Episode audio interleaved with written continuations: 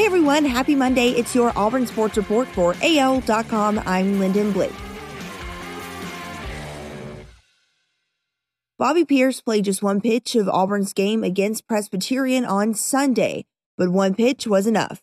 He stepped into the batter's box, got in his stance, and hit a walk-off single to complete Auburn's sweep on opening weekend. It was just his second at-bat of his Auburn career.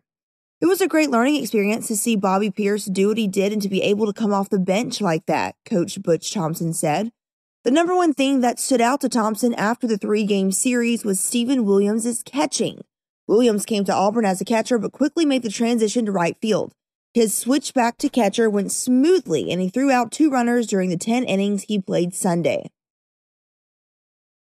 Another familiar face is joining Gus Malzahn at UCF. The former Auburn coach on Sunday tabbed Troy assistant Brian Blackman as UCF's new tight ends coach and special teams coordinator, the program announced.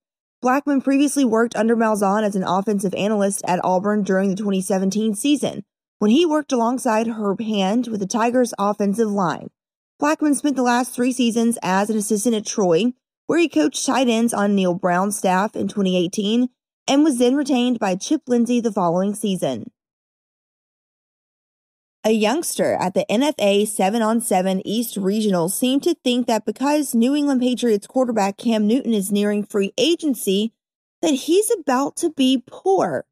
That's usually not how it works in NFL free agency, but even if it were, the teen must not have been aware that only 14 players in NFL history have been paid more for playing football than the former Auburn All American.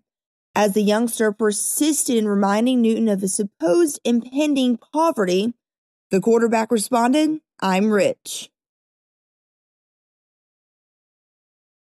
Tennessee's loss turned out to be Auburn's gain a day after the Vols unconditionally released four star edge rusher Dylan Brooks from his national letter of intent. The Roanoke native announced his commitment to Auburn. The 6'5, 250 pounder is rated as the nation's number 76 overall prospect and the number 4 player in the state for the 2021 class. Brooks' decision to commit to Auburn came swiftly and brought an end to a lengthy saga for the Handley prospect, who signed with Tennessee during December's early signing period, but sought his release from his letter of intent following the program's firing of then head coach Jeremy Pruitt last month. That's your Auburn Sports Report for AL.com. I'm Lyndon Blake.